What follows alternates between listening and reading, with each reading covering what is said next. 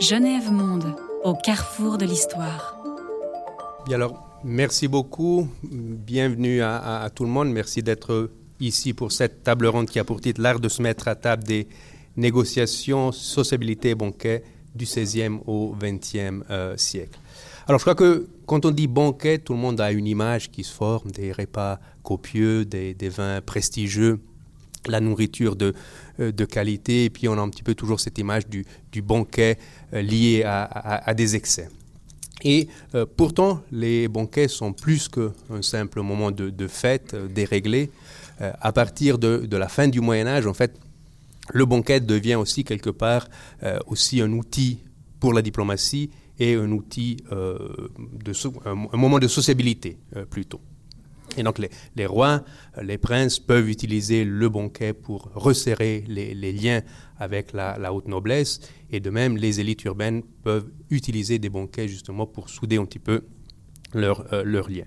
Et puis à partir justement du XIVe siècle, on commence à voir que le banquet devient une partie, une composante importante des négociations diplomatiques, une étape euh, parmi d'autres euh, dans, le cadre de négociations qui peuvent amener à la paix ou bien des, moments particulièrement importants, surtout d'événements dynastiques.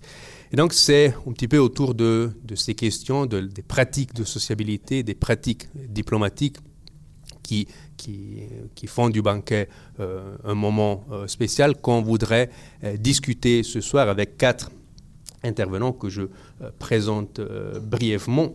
Après, ils auront l'occasion de se présenter eux-mêmes.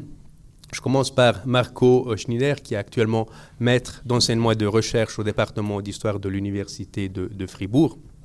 Nous avons ensuite Andreas Burgler, euh, professeur ordinaire d'histoire suisse au département d'histoire générale de l'Université de Genève.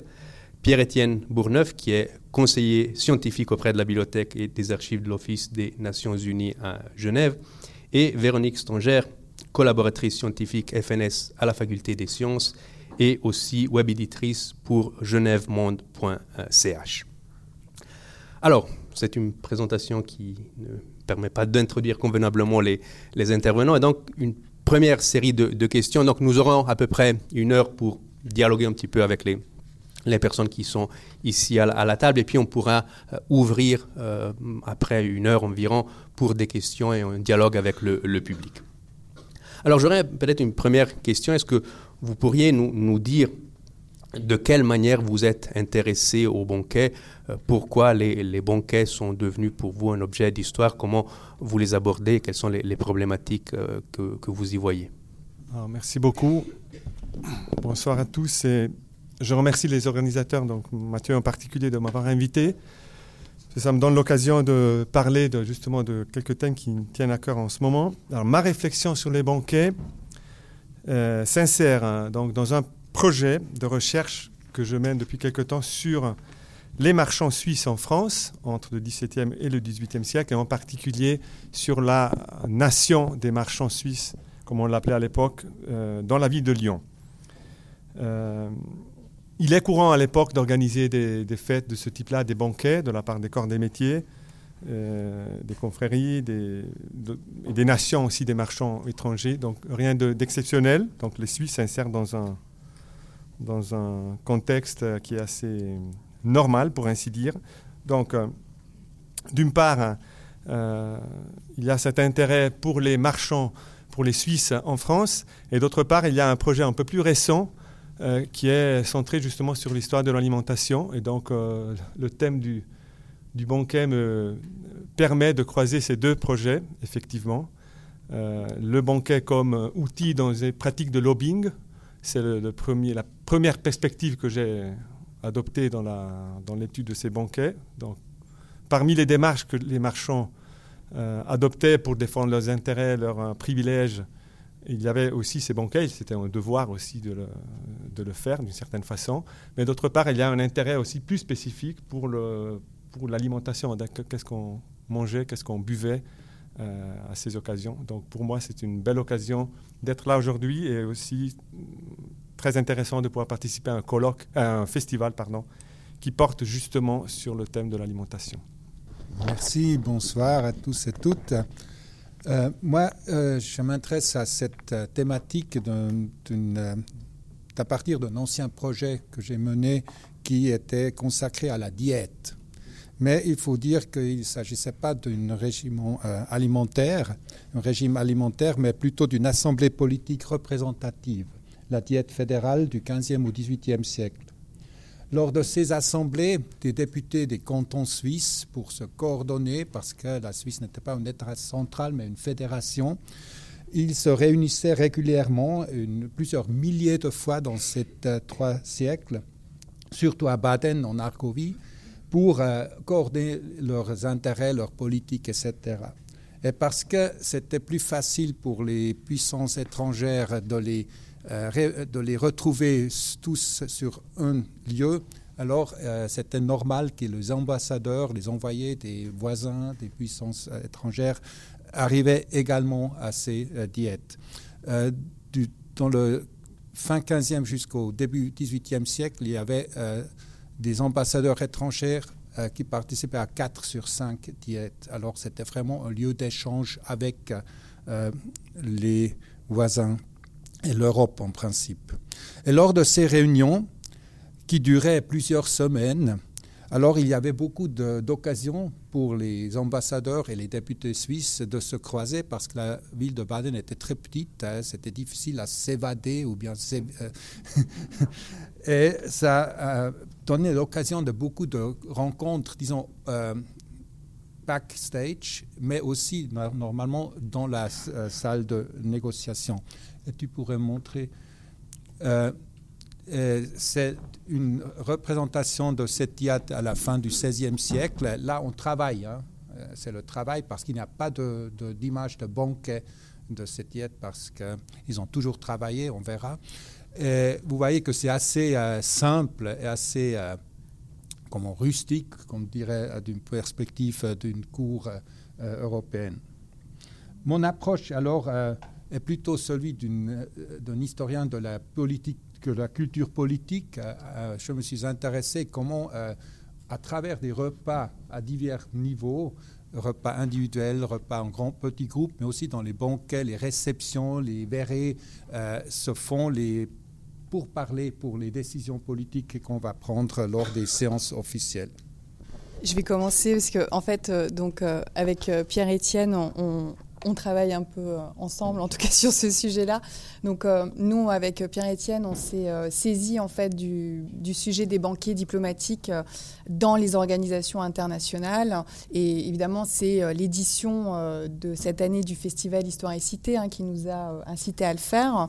Et l'annonce a, déjà été faite en, préambule, mais en fait, cette présentation de ce soir prolonge en fait une expo photographique qu'on a réalisée avec mes collègues de genèvemonde.ch et les collègues de la bibliothèque et les archives de l'ONU, ainsi que les archives du Bureau international du travail, donc exposition qui est visible au Bain des Baquis jusqu'au 2 avril. Donc, d'un point de vue assez général, pour ceux qui connaissent un peu l'histoire de, l'internationalisme euh, à Genève. Donc, euh, à partir du moment où la Société des Nations et, l'OIT s'installent à Genève en 1920, il y a toute une, euh, élite diplomatique, culturelle, sociale, qui, le temps des conférences internationales, des grandes réunions internationales, se réunissent à Genève. Et Genève devient donc, pendant ces périodes-là, euh, euh, un lieu important où sont organisés voilà, des dîners officiels, euh, des cocktails, des, événements culturels pour satisfaire en fait l'appétit et les goûts de, de ces élites culturelles et, diplomatiques. Donc pour nous, les, banquets sont l'occasion d'essayer de, réfléchir finalement à la fonction à la fois la sociabilité donc, euh, euh, des élites politiques à Genève donc, durant ces moments-là, mais c'est aussi l'occasion de réfléchir à leur place dans, je dirais, l'économie générale des activités des organisations internationales. Et on se rend compte en fait que ces banquets qui sont en fait des dîners officiels. Le, terme même de banquet apparaît pas dans les archives en fait. Hein. Sont en fait une fonction normale en fait des organisations internationales. Et donc c'est ce qu'on propose en fait ici, une histoire au, croisement voilà des pratiques diplomatiques, alimentaires et culturelles, mais pour interroger en fait, je dirais l'identité euh, oui, culturelle et diplomatique européenne euh, en ce début de XXe siècle. Je ne vais pas rajouter euh, grand-chose, je vais simplement en fait, expliquer pourquoi j'ai choisi cette slide.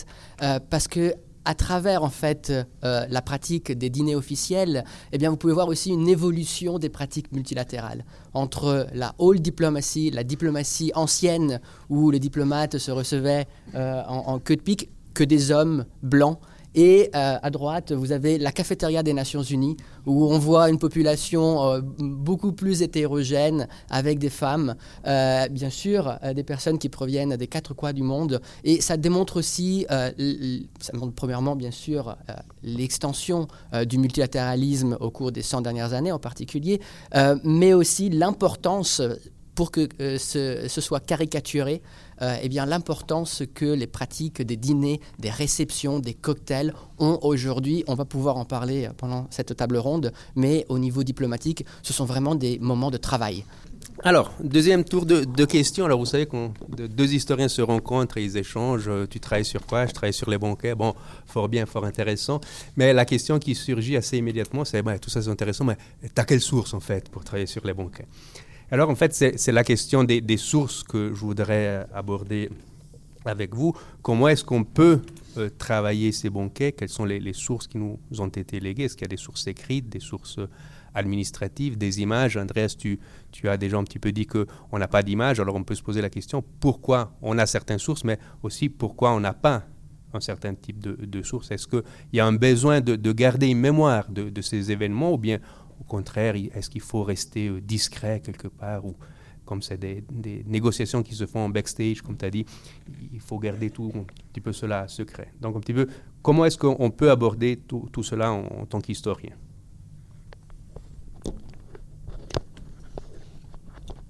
Alors, la question est évidemment tout à fait pertinente.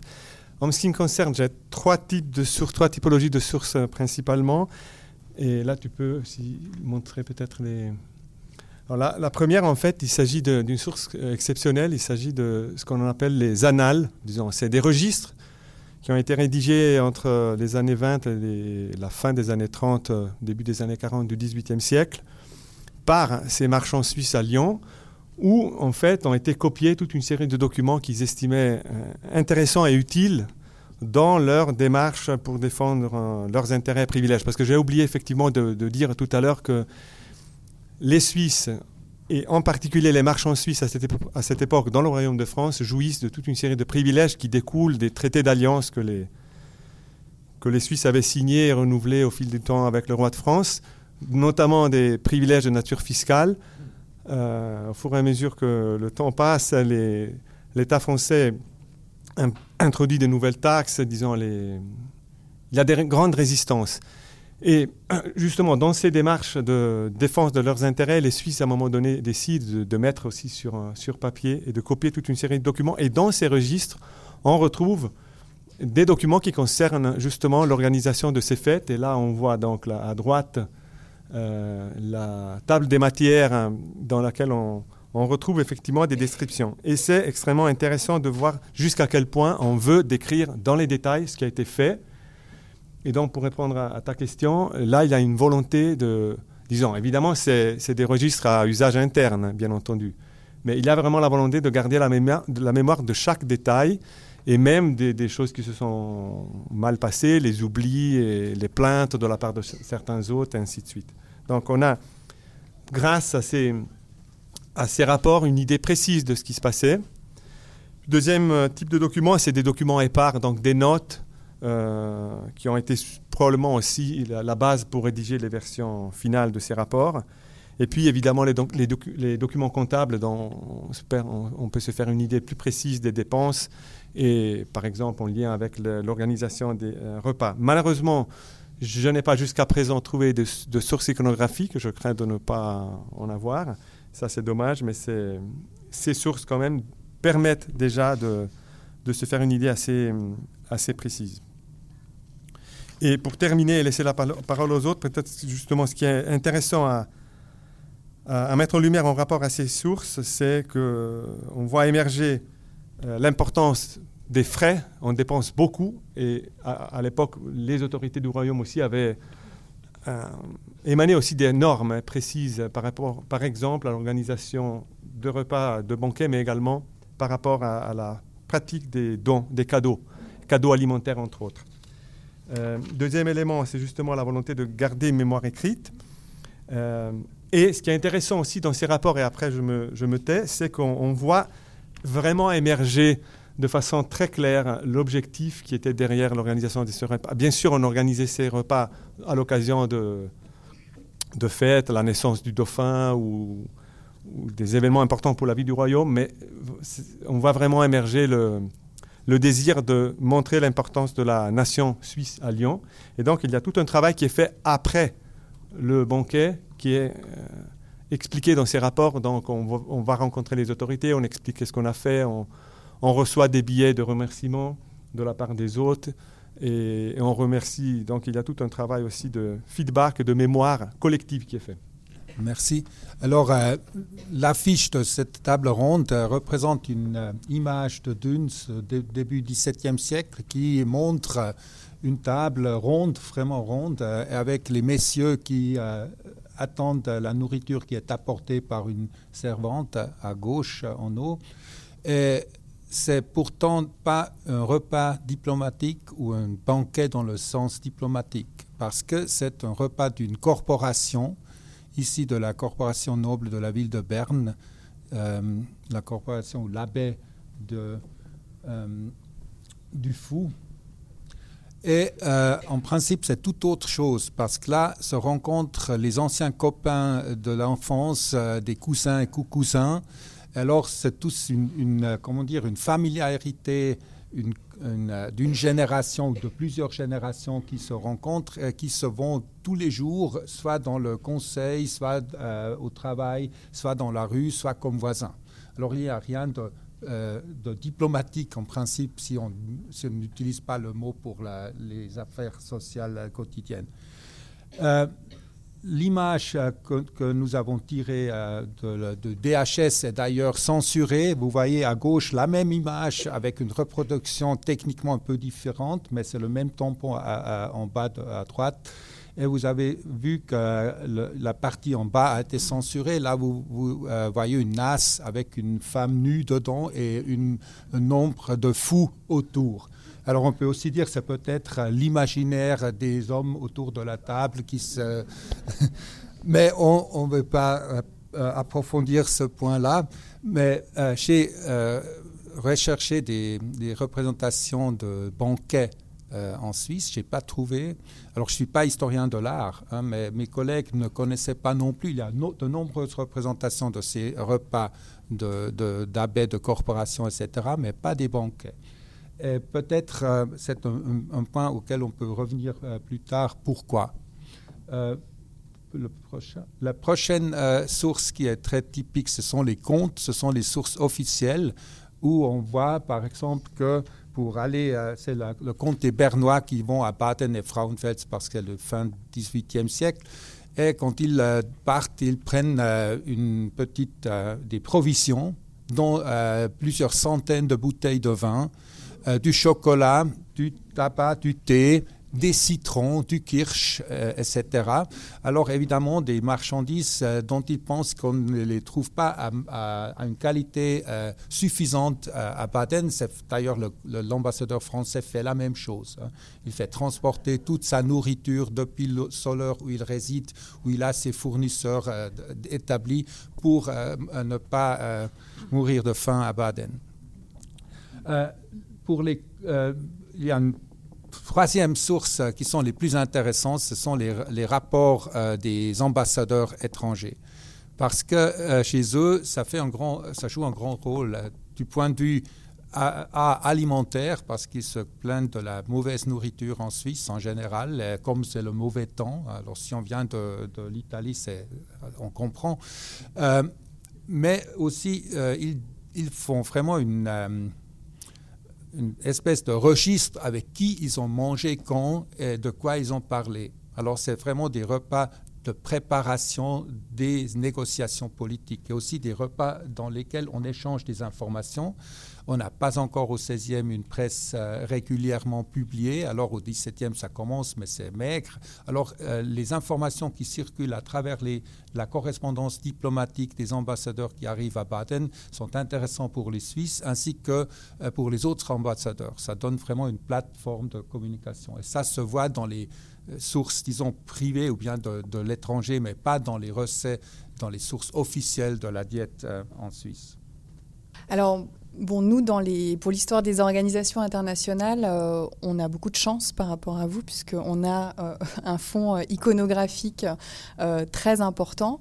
donc, je dirais que la première source, en fait, avec laquelle on peut travailler, ce sont les photos, les photographies qui sont des, qui montrent en fait des scènes de dîners officiels ou banquets et qui permettent, en tout cas, un peu en surface parce que bon, effectivement, c'est le problème avec ces photos, c'est qu'on ne sait pas toujours euh, qui euh, organise ces dîners, euh, à quelle date et où ont lieu ces dîners. Donc, il manque toujours un peu des, métadonnées importantes. Le plus frustrant, c'est qu'on n'a évidemment pas la liste des, des invités présents euh, on peut trouver parfois la liste hein, des invités, mais euh, ce n'est pas non plus systématique. Mais donc, euh, ces, archives photographiques voilà, nous, nous donnent un peu un instantané voilà, de cette sociabilité d'élite avec voilà, la question de la disposition des tables, des convives, les lieux aussi où sont organisés ces dîners officiels. donc voilà, c'est une source vraiment très très intéressante. Comme euh, autre type de sources avec lesquelles on peut travailler, donc euh, euh, l'archive numéro 2 en fait est une, est une archive d'un photographe qui envoie justement les photos qu'il a prises pendant lorsque Hosni Boubarak était à la conférence internationale du travail en 1983. Donc cette archive, elle provient en fait du fonds euh, du directeur général du, du, BIT, qui était euh, Francis Blanchard. Et euh, j'ai trouvé intéressante parce qu'elle elle mentionne justement une figure quand même, ou un acteur plutôt important en fait, dans cette histoire des banquiers, c'est le photographe. Et on oublie souvent euh, qu'il euh, a son importance. Euh, alors, j'ai pas forcément les moyens de, faire une histoire sur les photographes qui, je dirais, ont, joué sur, professionnellement sur, sur ces banquets-là pour pour se faire euh, euh, un nom. Euh, mais voilà, c'est un acteur important aussi. dans les organisations internationales, une autre archive aussi intéressante, c'est les, les, archives du service du protocole. Donc il y a un service du protocole dans les organisations internationales qui vous informe voilà, sur l'organisation du banquet, le, les, les, les, mets qui sont, qui sont proposés, les vins qui sont consommés. donc voilà, c'est des archives aussi intéressantes.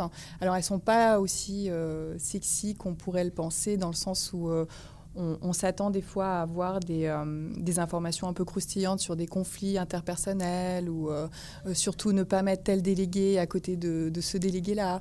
Mais ce n'est pas tellement le genre d'information qu'on arrive à trouver là. Et puis une dernière archive que moi je trouve très intéressante, alors là qui n'est pas liée hein, spécifiquement au, au, banquet ou au, dîner officiel organisé à Genève par les organisations internationales, mais c'est euh, les carnets en fait, les carnets des diplomates. Alors parfois on a la chance de pouvoir retrouver des carnets euh, d'officiels ou de diplomates.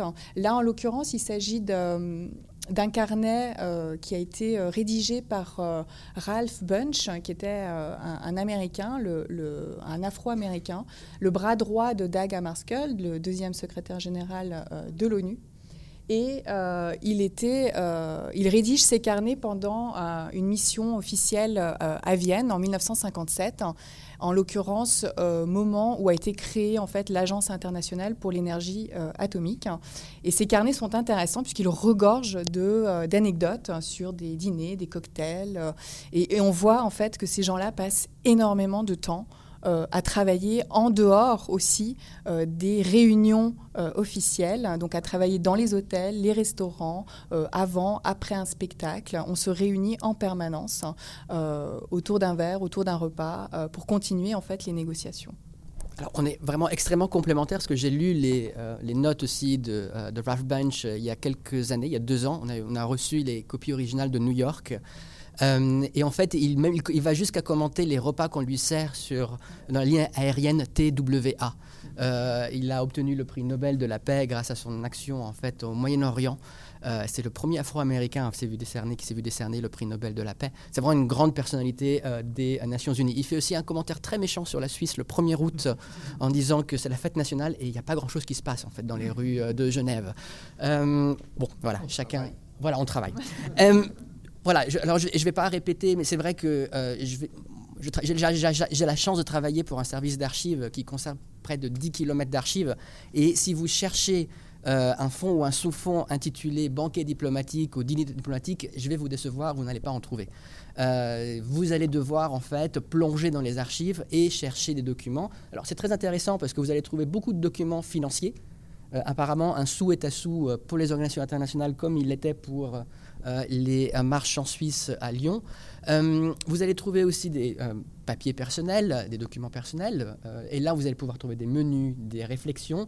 Vous allez pouvoir trouver des documents iconographiques, bien sûr, des centaines de photographies, voire même euh, des menus illustrés comme ceux de Derso et Kellen. Parfois aussi des donations. Parce que euh, les repas sont souvent aussi l'occasion d'échanger des dons. Et quand on offre quelque chose à une organisation internationale, eh ce n'est pas la personne qui le conserve, mais elle est déposée dans les archives. Et dernier élément que j'aurais souligné, je vais encore vous décevoir, euh, il y a très peu de dîners diplomatiques offerts par les organisations internationales.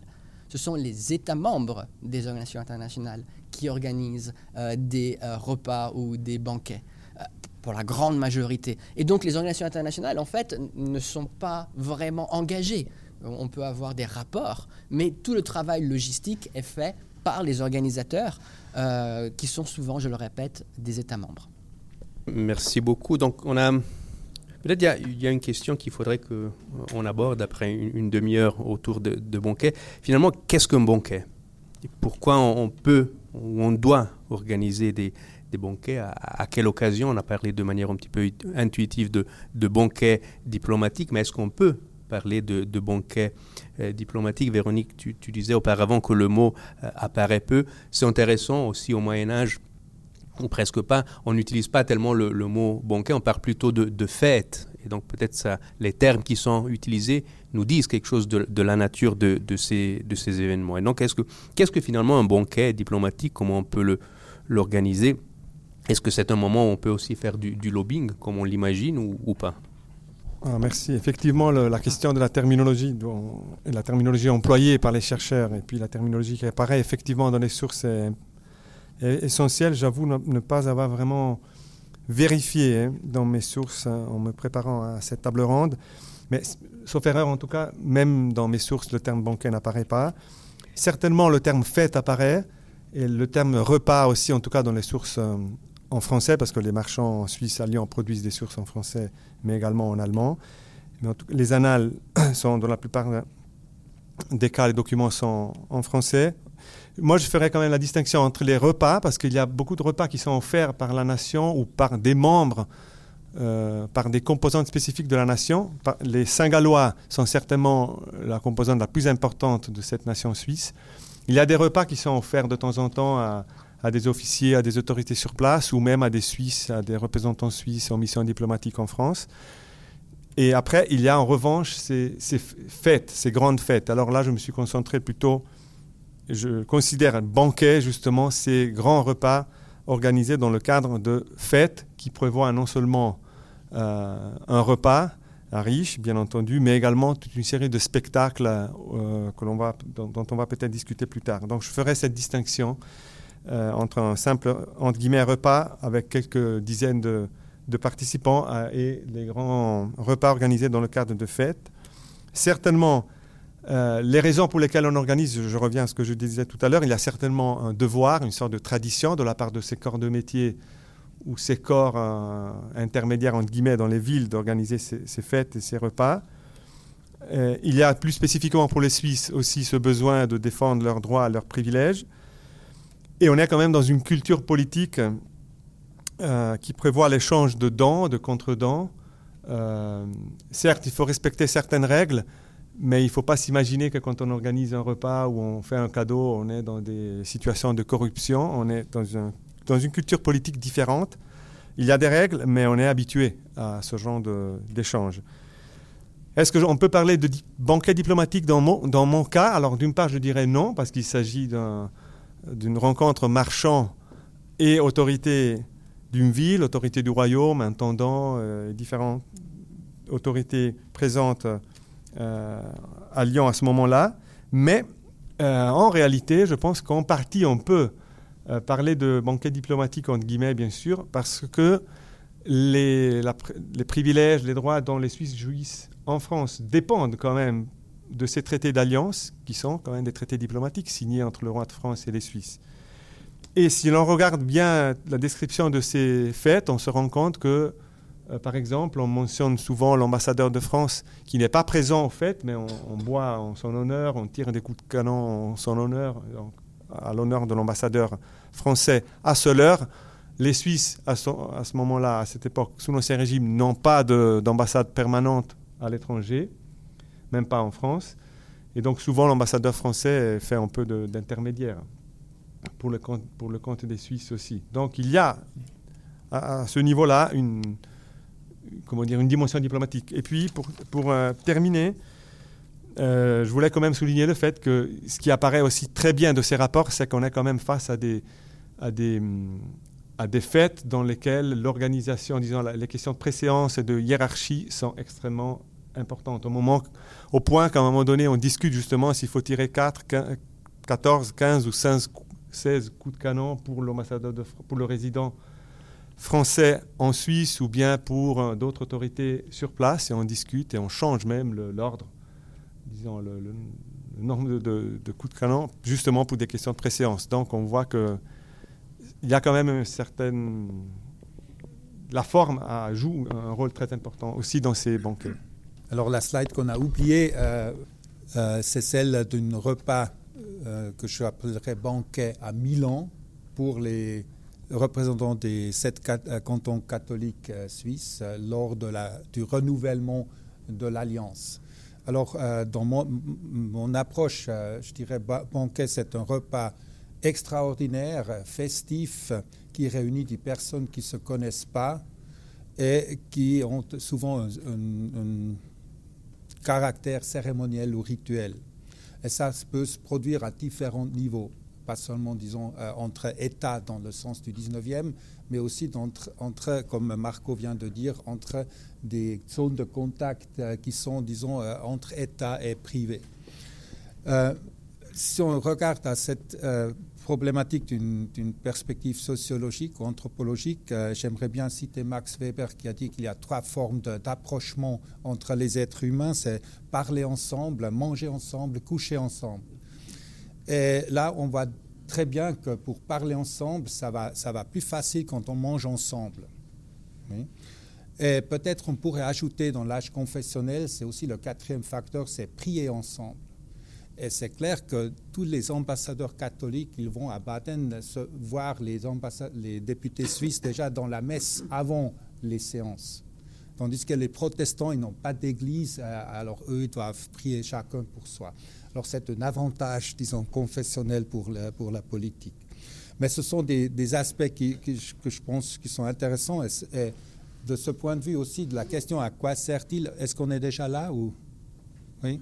Alors, euh, à quoi servent ces banquets? Euh, Pour moi, c'est clair, il y a plusieurs, disons, euh, utilités ou, buts ou, objectifs.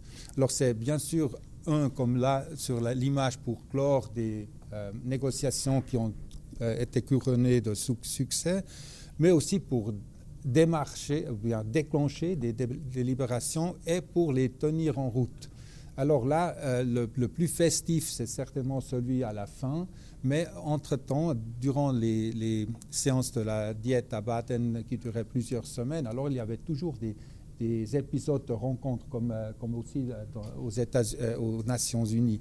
Alors ça, là, on voit très bien l'ambassadeur impérial euh, Ascanio Marso, qui était un Milanais, qui était là euh, au milieu du XVIe siècle, il a dit que c'est tout à fait normal d'inviter, quand il est à, Baden, chaque jour certains des députés, soit les Suisses, soit l'ambassadeur français, soit les autres représentants de l'Empire qui viennent de, la Franche-Comté ou des Habsbourg, euh, parce qu'il faut toujours échanger des nouvelles et transmettre des, euh, observations. Et c'était aussi clair que tous les observateurs qui étaient présents ont fait un protocole qui va manger avec qui. Comme ça, on pouvait voir qui va euh, savoir ça le, jour prochain, etc. Et Marsotti, cette coutume d'inviter, ça, euh, je cite en traduction française, cela permet de négocier avec eux séparément et de les rendre favorables et le rendre favorable. Là, il n'y a pas seulement les arguments et le repas festif, il y a d'autres moyens qu'on euh, euh, appellerait aujourd'hui, euh, disons, corruption. Alors, il y a des présents, des dons. les, alors, les, Italiens ont surtout fait cadeau de vêtements de soie qui étaient très reconnus en Suisse. Et il se développait aussi un petit marché à Baden, toujours autour de la dette, pour des vêtements euh, de luxe pour des joyeux euh, euh, hors quotidien. Et si le lavoyer bernois voulait acheter un collier pour sa fille pour la marier, il allait à Baden pour le chercher, hein, pas à Genève ou Bâle ou Zurich. Alors, vous voyez que c'est autour, au, niveau alimentaire, c'est la même chose. Alors, il y a une, une nécessité aussi de fournir la, marchandise ou la nourriture à Baden. C'est pourquoi les, grands players euh, sur place, comme l'ambassadeur de Baden ou aussi euh, le canton de Berne, qui a euh, une maison à Baden pour faire ça, ils importent le vin et les, choses un peu spéciales qui ne pourrissent pas trop vite. Alors, c'est très important les banquets pour pouvoir négocier. Un négociateur très connu euh, pour la Suisse euh, du XVIe siècle, Andreas Rief de Bâle, qui était d'ailleurs aussi impliqué dans la paix euh, de Saint-Julien, il était à Genève, il a déjà fait un apprentissage à Genève. il était comme tous les politiciens suisses à l'époque bilingue ou trilingue, alors allemand, français, italien. Et il a dit que c'est très important qu'on se rencontre parce qu'il dit, je cite, les personnes contraires ne peuvent pas faire un bon accord. Parce que les cœurs sont amers, ils sont contraints par la mauvaise volonté de faire des bons conseils.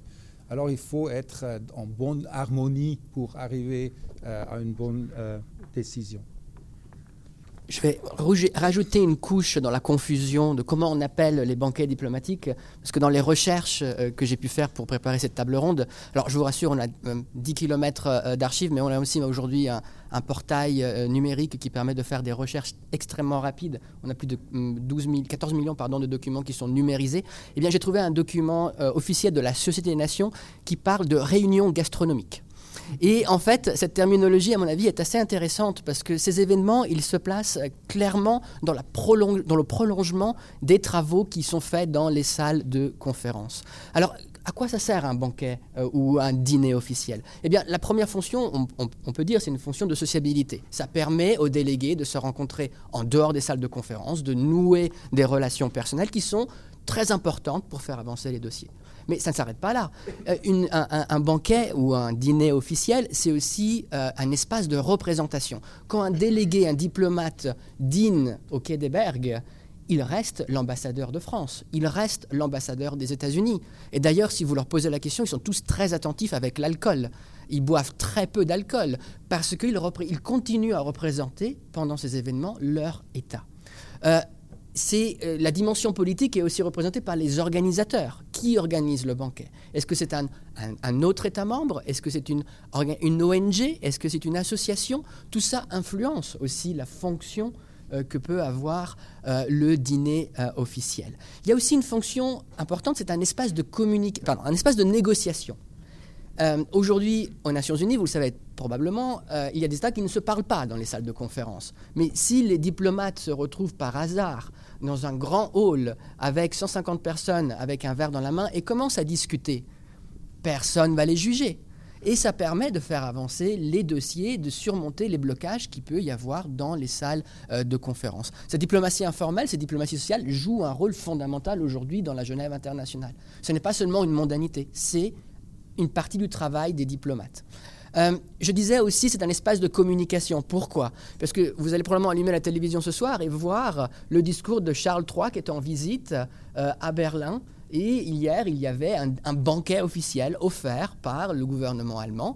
Eh bien, c'est vrai, les banquets officiels sont souvent l'occasion euh, pour la presse de reprendre les discours officiels. Et ces discours peuvent avoir un écho national, voire international. Donc, ces occasions peuvent être aussi des occasions des, pour faire avancer euh, les dossiers et faire passer des messages. Donc en réalité, on s'aperçoit que euh, le dîner officiel, la fonction du dîner officiel va beaucoup varier en fonction des acteurs qui sont engagés, des organisateurs et des participants, aussi qui on invite et qui on n'invite pas est un message politique dans ce type euh, d'événement. Euh, vous avez bien sûr les diplomates, vous avez aussi eh bien, les experts, les experts gouvernementaux, les experts internationaux, vous avez les journalistes, vous avez ce qu'on peut rappeler euh, les, acteurs privés, ça peut être des lobbyistes, mais aussi euh, ce qu'on appelle aujourd'hui les organisations euh, non gouvernementales. Et tous ces acteurs, en fait, font la fonction de ces événements. tu, as tout dit, Pierre-Étienne, donc je n'ai pas grand-chose à rajouter, si ce n'est qu'effectivement, on, peut aussi dire que c'est un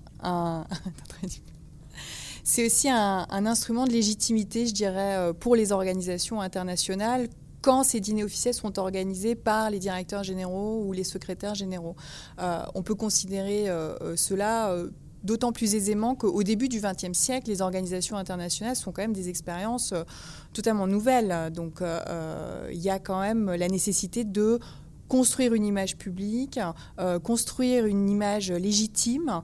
Et donc, euh, ces banquets euh, participent aussi, je dirais, de, de ce processus de légitimation des organisations internationales elles-mêmes, puisque, même si tu as tout à fait raison, ce sont d'abord des délégués, voire des délégations entières qui organisent ces banquets. D'ailleurs, pour l'Organisation internationale du travail, pour ceux qui ne la connaissent pas, c'est une organisation tripartite. Hein. donc il y a des représentants des gouvernements, mais aussi du patronat et euh, des syndicats.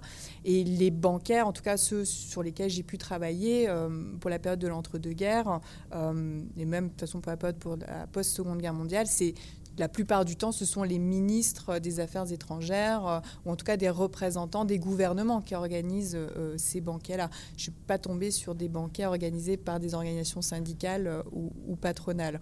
En tout cas, pas encore, mais peut-être qu'une recherche plus approfondie permettrait de, trouver des traces de cela. Alors, je vous soumets, je vous propose un dernier tour de, table avant d'ouvrir avec des questions aussi du public.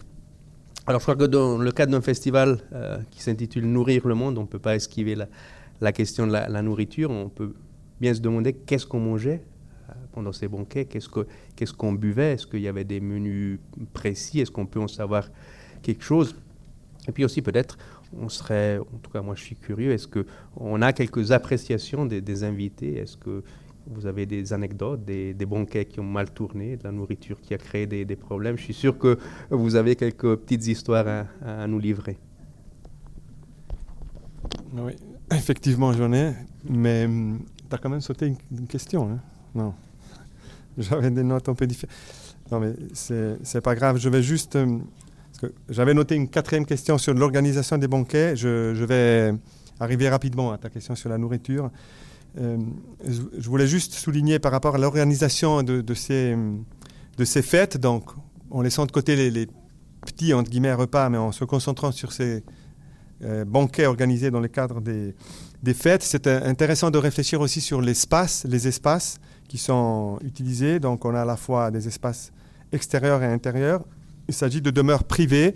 D'après ce que j'ai pu comprendre par rapport à ces fêtes sur lesquelles je suis bien renseigné, les Suisses louent euh, une propriété en dehors du centre urbain, disons du centre de Lyon, sur les, hauteurs de la Croix-Rousse. Je sais si quelqu'un d'entre vous connaît un peu la ville de Lyon, donc le faubourg de la Croix-Rousse, un peu surélevé par rapport à la presqu'île entre le, Rhône et la Saône, donc un, endroit un peu excentré.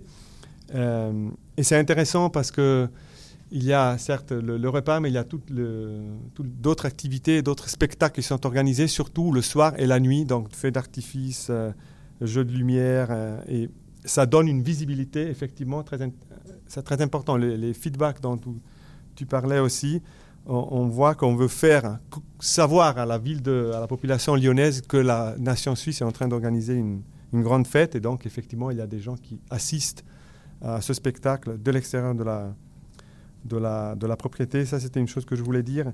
Et puis, par rapport aussi à l'organisation, à la disposition à table, c'est intéressant de voir jusqu'à quel point les, les, les autres sont distribués aux différentes tables en fonction de, du rôle qu'ils exercent. Bref, mais je, je veux quand même en venir à, ta question.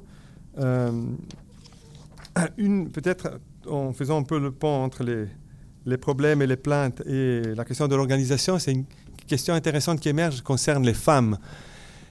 Euh, souvent, dans ces sources-là, on a l'impression que, c'est une fête presque uniquement masculine. En réalité, euh, en 1729, les épouses des marchands suisses se plaignent de ne pas avoir été invitées à une grande fête qui avait été organisée pour la naissance du dauphin. Et elles organisent une fête alternative juste à côté, dans une propriété qui était à côté de, celle où les hommes étaient en train de, faire la fête. Et c'est intéressant parce qu'il y a même des, réflexions qui sont faites autour des dépenses. Les, femmes auraient dépensé moins et fait une fête tout autant belle que, la, que l'autre. Et puis à la fin, les hommes vont chez les femmes pour danser.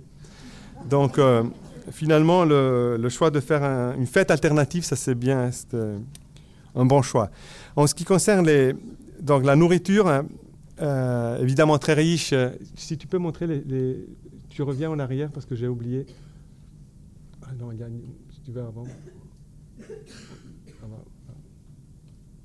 ok, non, alors elles apparaissent pas. Bon, pas de problème. Disons, je, un, les menus sont riches. Euh, aussi au niveau, disons, de la quantité, certainement. Ce qui est intéressant c'est aussi qu'on a des informations sur, les, sur qui s'occupe de ces repas. Donc, c'est un service de catering, de, ce sont des traiteurs. Et pour une fête, la fête de 1712, par exemple, on sait qu'un traiteur est euh, originaire du canton de Appenzell, mais actif dans une auberge, dans un établissement à, Lyon, et puis un autre traiteur, un certain Thomas, Thomas actif également dans un, dans un établissement de la ville. Et euh, ce qui est intéressant peut-être à rappeler, c'est qu'à cette époque-là, les repas euh, sont servis, disons, il y a trois services, un service euh, premier service, un service principal et puis les entremets. En plus à ça, les, desserts, les cafés, les eaux de vie. Et en fait, il n'y avait pas le service. Le service à la française, c'était en sorte un grand buffet. Donc le service qu'on connaît aujourd'hui avec les plats qui arrivent un après l'autre, c'est apparemment un service dit à la russe qui s'impose plutôt au 19e siècle. Donc il faut s'imaginer des vastes buffets.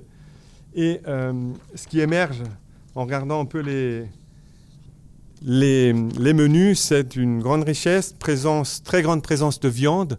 On n'est pas surpris, à vrai dire. Et présence de viande dans les trois services. Donc, euh, premier service, plat principal et dans les entremains aussi. Euh, et la volaille, la viande de volaille qui, qui apparaît vraiment comme très apprécié, on le on sait déjà au Moyen Âge, et ça continue quand même encore à l'époque moderne. Donc on a bécasse, bécassine, chapon, pigeon, perdreau, poularde, et ainsi de suite. On a bien sûr aussi d'autres viandes, mais c'est vrai que la volaille émerge beaucoup. On a du mouton et évidemment le célèbre jambon de, de Bayonne. Le jambon de Bayonne est très présent aussi parmi les cadeaux alimentaires à l'époque, avec le jambon de Mayence.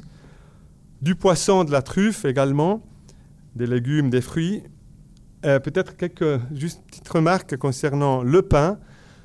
On insiste sur le fait qu'il y a du pain blanc et ça pourrait paraître une remarque anodine, mais on sait à l'époque jusqu'à quel point le pain blanc était apprécié et marque de distinction. Donc le pain de seigle qui est tant valorisé maintenant, par exemple en Valais, si on pouvait éviter ce genre de pain, on était plus content. Donc le pain blanc était très, très apprécié.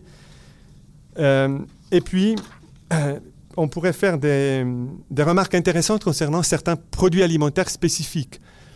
Euh, spécifiques aussi, qui ont une marque identitaire claire. par exemple, les truites de Genève, ce sont des cadeaux très appréciés à l'époque et on se plaint, par exemple, lors d'un banquet de l'absence. Certains hôtes se plaignent de l'absence des truites de Genève qui étaient importées à Lyon, étaient très connues. Il y aurait ces langues de Zurich, dont j'ai déjà parlé souvent avec Andreas. On ne sait pas trop de quoi il s'agit. Peut-être des, pâtisseries. Et on parle également d'eau cordiale de Genève. Et parmi les plaintes, effectivement, il y a certains produits alimentaires qui manquent et les autres le fort remarqué. Et, puis, avant de, laisser la parole à mes collègues, une remarque, parce que ce qu'on ce qu'on a dit par rapport au, euh, à la modération des ambassadeurs euh, américains par rapport à l'alcool, disons que l'impression que j'ai en regardant ces rapports, c'est que ce n'était pas vraiment le cas à l'époque. La, quantité de bouteilles est impressionnante. Après, peut-être que les bouteilles étaient un peu plus petites, hein, je, l'imagine.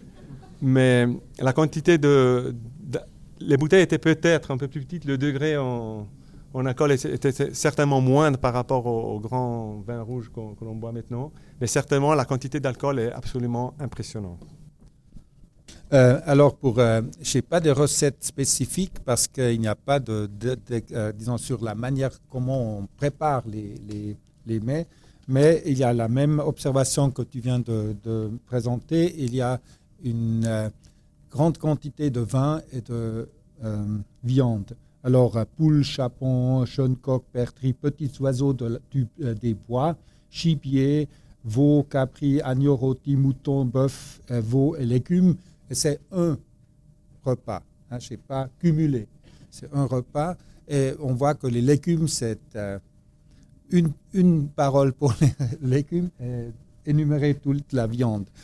en ce qui concerne le vin, c'est une plainte, euh, disons, euh, récurrente, surtout dans les rapports ou, relations des ambassadeurs italiens et français, que le vin n'est pas tellement bon, mais euh, on boit beaucoup. Et ils se plaignent aussi régulièrement, dès le 16e jusqu'au 18e siècle, que les, banquets ou les repas, alors on trouve le, mot banquet ou même banquetare, etc., sont très longs en Suisse. Alors 5 à 10, à 10 heures pour pour un repas. Et euh, il y a certains qui, qui ont observé, euh, surtout au XVIIe siècle, que les Suisses boivent, euh, boivent, beaucoup et ils parlent de tout, ils gardent plus de secrets après avoir bu. Mais quand il faut, disons, arriver à un point fixe pour les négociations, ils semblent sobres comme s'ils n'avaient pas bu. Alors c'est un, phénomène qui est aussi lié avec cette idée que les Suisses sont très, très forts parce qu'ils travaillent, etc. Alors, on ne sait pas très bien combien de ces remarques des diplomates sont vraiment des observations et des fois aussi des stéréotypes qui sont livrés parce que les, mémoires ou les rapports étaient adressés à, une, tout un autre monde. Il fallait toujours, euh, les, ambassadeurs ont toujours poursuivi aussi leurs propres intérêts. Alors, s'ils en avaient marre de rester en Suisse, on dit que c'est tout, euh, alors on ne peut pas manger, le, les Suisses sont insupportables, etc. Il faut, je veux rentrer.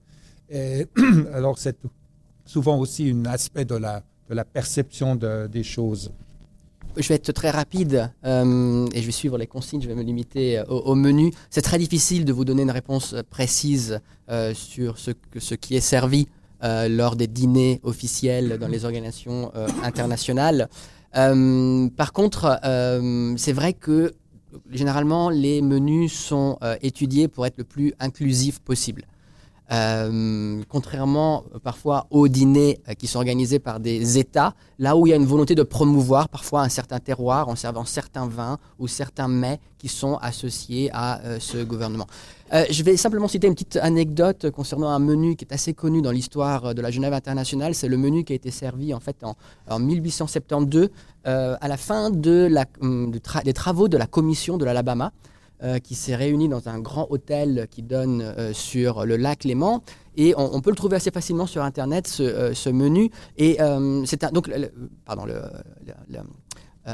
l'arbitrage de l'Alabama, c'est un arbitrage, en fait, le premier arbitrage international, sinon le premier, entre la Grande-Bretagne, le Royaume-Uni et les États-Unis. Et les délégués ont été invités par les, autorités genevoises à dîner, à, ce dans ce restaurant. Et dans le dessert, le premier dessert était bombe à l'américaine sur socle.